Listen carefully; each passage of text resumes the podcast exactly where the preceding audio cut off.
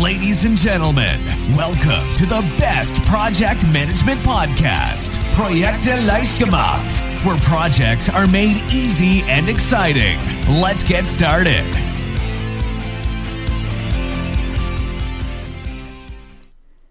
Hallo, hallo, hier ist Andrea vom Projekte Leichtgemacht Podcast. Heute geht's um fünf typische Fehler, die besonders neuen Projektmanagern unterlaufen. Und wenn du jetzt schon länger Projekte leitest, ja, vielleicht entdeckst du auch so ein paar Themen, die dir auch manchmal durch die Lappen gehen, weil es sind ganz typische, typische Fehler. Und vielleicht sind es auch gar nicht Fehler, vielleicht sind es auch so Dinge, die sich einschleichen, so nach und nach. Oder auch Sachen, die hinten runterfallen, weil man merkt, hey, da ist eine ganze Menge Druck in dem Projekt, das schaffe ich jetzt gerade nicht mehr. Wenn du jetzt neuer Projektleiter bist, dann ist es natürlich nochmal besonders herausfordernd. Ne? Dann gibt es ja wirklich ganz viele Aufgaben, da gibt es plötzlich neue Probleme, Herausforderungen, hohe Ansprüche von allen Seiten. Und da kann auch schon mal so ein bisschen was schieflaufen, besonders wenn eine grundlegende Ausbildung fehlt, wenn man noch gar nicht weiß, was da wirklich auf einen zukommt und was man alles zu tun hat. Ne? Ähm, wir haben fünf typische Fehler rausgesucht und wir beginnen gleich mit dem ersten. Äh, das ist das Thema, können wir das und das noch umsetzen? Ja, na klar. So haben wir das mal überschrieben. Äh, das passiert nämlich ganz häufig, nämlich dieses, es kommen neue Anforderungen und wir versuchen die noch mit in das Projekt reinzupressen. Äh, es ist ja wirklich verführerisch und auch herausfordernd, also spannend herausfordernd, ein großes Projekt zu leiten und große Ziele anzugehen. Ähm, und dann will man natürlich auch für den Kunden, für den Auftraggeber, für den neuen Chef vielleicht äh, auch beweisen, dass man das kann. Ne? Und wenn man dann noch einen zusätzlichen Wunsch bekommt, dann sagt man vielleicht auch mal häufig Ja, äh, einfach weil das Projekt ja dann noch und größer und toller und besser werden kann. Und damit könnten ja dann auch alle zufrieden sein. Aber so einfach ist es ja dummerweise nicht. Ne? Denn wir wissen alle, wenn der Projektumfang ständig wächst während der Projektlaufzeit, dann ist es ja beinahe eine Garantie zum Scheitern. Denn mehr Anforderungen, die werden zwar häufig gewünscht, aber niemand will dafür bezahlen. Ganz typische Sache. Äh, wenn mehr Anforderungen umgesetzt werden sollen, dann kosten die natürlich Zeit, aber Vielleicht gab es ja vorher einen Endtermin, der definiert war und das Projekt soll ja natürlich trotzdem pünktlich fertig werden. Und mehr Anforderungen müssen ja auch irgendwie gemanagt, verwaltet werden. Ne? Also wenn ein Kunde kommt und sagt, na das und das brauchen wir aber auch noch, dann sagt man schnell mal ja, schaut aber noch nicht oder überschaut noch nicht auf den ersten Blick, was das für Konsequenzen hat im Projekt und ob das zu dem aktuellen Projektumfang auch wirklich passt. So, also das ist ein Fehler, der nicht nur neuen Projektmanagern häufig passiert, äh, weil es natürlich auch nicht einfach ist, Nein zu sagen, aber das ist auch schon die Lösung. Ne? Ähm, was ist also zu tun? Versuche, wenn du in solchen Situationen bist, die Vorteile eines Projekts zu vermitteln, das eben überschaubarer ist, das leichter zu verwalten ist. Termine und Kosten sind immer super Argumente. Ne? Natürlich kannst du sagen, ja, das und das können wir tun, aber das bedeutet dann, dass eben der Termin sich nach hinten verschiebt oder dass das Budget einfach ausgeweitet werden muss. Klar ist, neue Anforderungen, zusätzliche Anforderungen sind ja nicht grundsätzlich schlecht. Ne, oft machen sie ja ähm, das Produkt besser, das Endergebnis besser, aber vielleicht sind sie besser aufgehoben in dem Folgeprojekt. So, und wenn du jetzt denkst, ja, aber wenn ich jetzt immer Nein sage, das ist äh, ungünstig und das ist, äh, schafft jetzt nicht gerade Harmonie, ja, das mag sein, aber es steigert auch wirklich dein, dein Standing als Projektleiter, wenn du eine klare Haltung hast. Ne? Äh, und das kann auch Weichen für die Zukunft stellen. Wer immer bei einem Projekt Ja sagt, der wird es natürlich zukünftig auch schwerer haben, etwas abzulehnen. Ähm, wenn dir das schwer fällt, dann versuch dich immer an den Fakten wirklich zu orientieren. Was bedeutet das, wenn wir das und das jetzt noch mit aufnehmen? Ähm, das ist immer gut, da zu argumentieren. Es geht ja nicht um eine persönliche Sache, hey, ich will das nicht, sondern es hat ja einen Grund, warum das Projekt nicht größer werden sollte, als es eben mal ausgemacht war. So, zweiter Fehler, oder Fehler, naja, für Stolperfalle, das ist dieses, wir planen straff, es wird schon klappen. Denn jeder möchte ja sein Projekt möglichst abgeben. Ne? Das macht den Kunden zufrieden, das macht den Aufga Auftraggeber zufrieden. So, und damit alle zufrieden sind, da werden ja oft Zusagen gemacht. Die kalkulieren aber oft nicht ein, dass es auch unerwartete Verzögerungen geben kann. Und die gibt es ja dummerweise immer oder? Also ich habe noch kein Projekt erlebt, wo alles wirklich flutscht, wo es wirklich reibungslos durchläuft. Besonders wenn viele Parteien dabei sind in so einem Projekt, ja, dann kann es einfach schon mal eine bestimmte Diskussionsrunde sein, die ein Projekt ausbremst. Eine Daumenregel, die manche Projektleiter nutzen, schätze mal die Aufwände sinnvoll, also wirklich so mit Hand und Fuß, und dann leg nochmal die Hälfte drauf. Das klingt jetzt vielleicht wie ein übertriebenes Einbauen von Pufferzeiten. Ähm, es gibt ja auch dieses berühmte Parkinson'sche Gesetz, ne? nachdem dehnt sich die Arbeit so lange ausdehnt, wie man ihr Zeit gibt. So, wenn man natürlich so viele Pufferzeiten jetzt einplant, dann würde es dazu führen, dass man natürlich auch länger braucht, als es vielleicht nötig ist. Vielleicht ist es aber auch besonders für neue Projekte eine gute Möglichkeit, sich an den Projektalltag ranzutasten, wenn man diese Pufferzeiten einplant. Ne? Also, wenn man sich dann nämlich Mühe gibt, doch straff zu arbeiten, dann kann ja ein Projekt pünktlich abgegeben werden, vielleicht wird sogar früher beendet äh, und das schafft auf jeden Fall mehr Zufriedenheit als gerissene Deadlines. Also das Thema ist tricky. Ich meine, das Thema Zeitplanung wird in jedem Projekt, egal ob erfahren oder unerfahrener Projektleiter, immer nicht ganz einfach sein. Das heißt, plane ich Pufferzeiten ein? Ja, nein. Kann ich mir das leisten? Will ich das tun? Das ist natürlich auch ein Randtasten.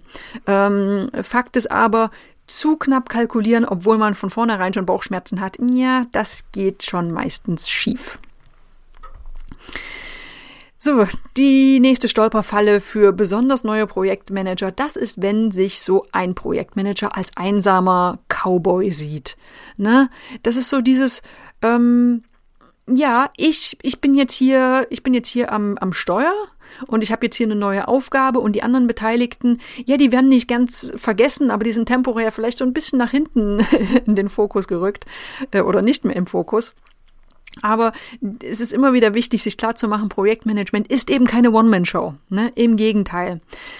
Wenn du jetzt zum Beispiel ein Fachexperte warst, also richtig gut auf deinem Gebiet und bist sozusagen befördert worden zum Projektmanager, wenn du so jemand bist, dann tust du dich oft damit schwer. Äh, und auch wenn ich dich jetzt nicht direkt ansprechen muss, also ich sag's mal allgemeiner, frühere Fachexperten, die tun sich oft ein bisschen schwer mit so einer neuen Rolle als Projektmanager.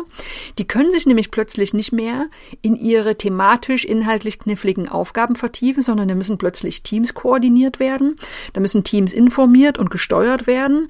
Da gibt es plötzlich Stakeholder und die haben Interessen, die irgendwie zufriedengestellt werden müssen. So, und das war vorher vielleicht Beiwerk, ne? Und das ist aber jetzt alles essentieller Teil der Arbeit. So. Du bist also kein einsamer Cowboy, du bist keine One-Man-Show, sondern du bist ein Teil eines großen sozialen Gebildes. Du solltest dich also als Teil des, als Teil des Teams betrachten, du solltest auf ein Stakeholder-Management achten ähm, und du sollst vor allem verinnerlichen, dass du jetzt eine Projektmanagerrolle einnimmst. Ne? Es geht nicht mehr darum in erster Linie, dass du Aufgaben löst, sondern dass du eine Steuerungs eine Steuerungsrolle einnimmst. Und das ist, das ist wichtig, dass man dieses Mindset für sich auch aufbaut. So, dann haben wir die, die nächste Stolperfalle, das ist das Steuern ohne Ziel und das betrifft jetzt wirklich nicht nur Neulinge. Ähm, denn eins ist mal klar, wenn du irgendwo ankommen willst, dann musst du natürlich wissen, wo stehe ich jetzt und wo will ich hin. Ganz einfach. So, was heißt das fürs Projekt? Ein Projekt braucht eine klare Ausgangssituation. Also, was haben wir aktuell? Was stört uns? Was läuft bereits gut? Und noch viel wichtiger ist ein klares Zielbild. Also, was soll am Ende erreicht worden sein und woran kann der Endzustand gemessen werden? Dieses Thema Ziele. Also ich sage immer, wenn man nur eine einzige Projektmanagement-Methode verinnerlicht und anwendet, dann ist es das Thema Zieldefinition. So, und jetzt sage ich sicherlich nicht zum ersten Mal, Ziele müssen möglichst konkret formuliert werden. Smart-Formel, kennst du bestimmt, ist ein alter Hut, kann ich auch nochmal verlinken. Wenn Ziele entweder nicht definiert werden, wobei das selten vorkommt, aber vor allem schwammig, ne? also ja, einfach nicht, nicht konkret, dann gibt's einfach ganz viel Interpretationsspielraum. So, und am Ende dann stellt sich die berechtigte Frage ganz oft, ob die Projektziele, Projektziele nun erreicht wurden oder nicht. Ne? Wenn ein Ziel einfach nur heißt, zufriedenere Kunden und ich als Projektmanager äh, sage doch, na, aber guck mal, der hat doch gesagt, er findet das Projekt gut, aber jemand anders will eine ganz andere Aussage, nämlich, dass, dass, dass, dass der Umsatz eigentlich steigt oder was auch immer. Also immer wenn es Interpretationsspielraum gibt und das nicht messbar konkret formuliert ist, dann ist es schwierig, ein Projekt zum äh, Erfolg zu führen, weil du ja in vielen, vielen kleinen Einzelentscheidungen im Projekt gar nicht weißt, wo du, wo du ansetzen sollst, in welche Richtung du steuern sollst. Also, Klar formulierte Ziele, das ist kein Selbstzweck. Das ist nicht einfach nur eine bürokratische Projektmanagement-Methode, sondern das ist für alle Projektmanager in ihrem eigenen Interesse wirklich essentiell. Denn am Ende wirst du ja auch am Projekterfolg gemessen und der hängt an der Erreichung der Ziele. Also Zieldefinition, ähm, klare Zielformulierung, unglaublich wichtig. So, und dann ist schon das fünfte Thema, was, naja, manchmal vernachlässigt wird, das ist das Thema Risikomanagement nach dem Motto, brauche ich ja nicht. Ne? Also wer macht schon Risikomanagement? Aber es ist eben so, was schiefgehen kann. Das geht auch schief, ne? Murphy's Law, das gilt auch in Projekten. Und klar, du kannst planen, so viel du willst. Es gibt immer Unwägbarkeiten und einige von denen kannst du wahrscheinlich vorausahnen. Äh, nicht, oder kannst du vorausahnen und andere kannst du nicht vorausahnen. So, wenn es jetzt bekannte Risiken gibt, dafür schon einen Plan in der Tasche zu haben, das ist nicht nur sinnvoll für dein Projekt, sondern auch für dein Nervenkostüm, denn du weißt nämlich, wenn das eintritt, wie du reagierst. So, und jetzt kannst du natürlich nicht alle Risiken komplett ausschalten, aber du hast zumindest schon mal deinen Job erledigt. Du hast schon mal vorab alles dafür getan, Schaden von deinem Projekt abzuwenden, wenn du ein gutes Risikomanagement aufgesetzt hast.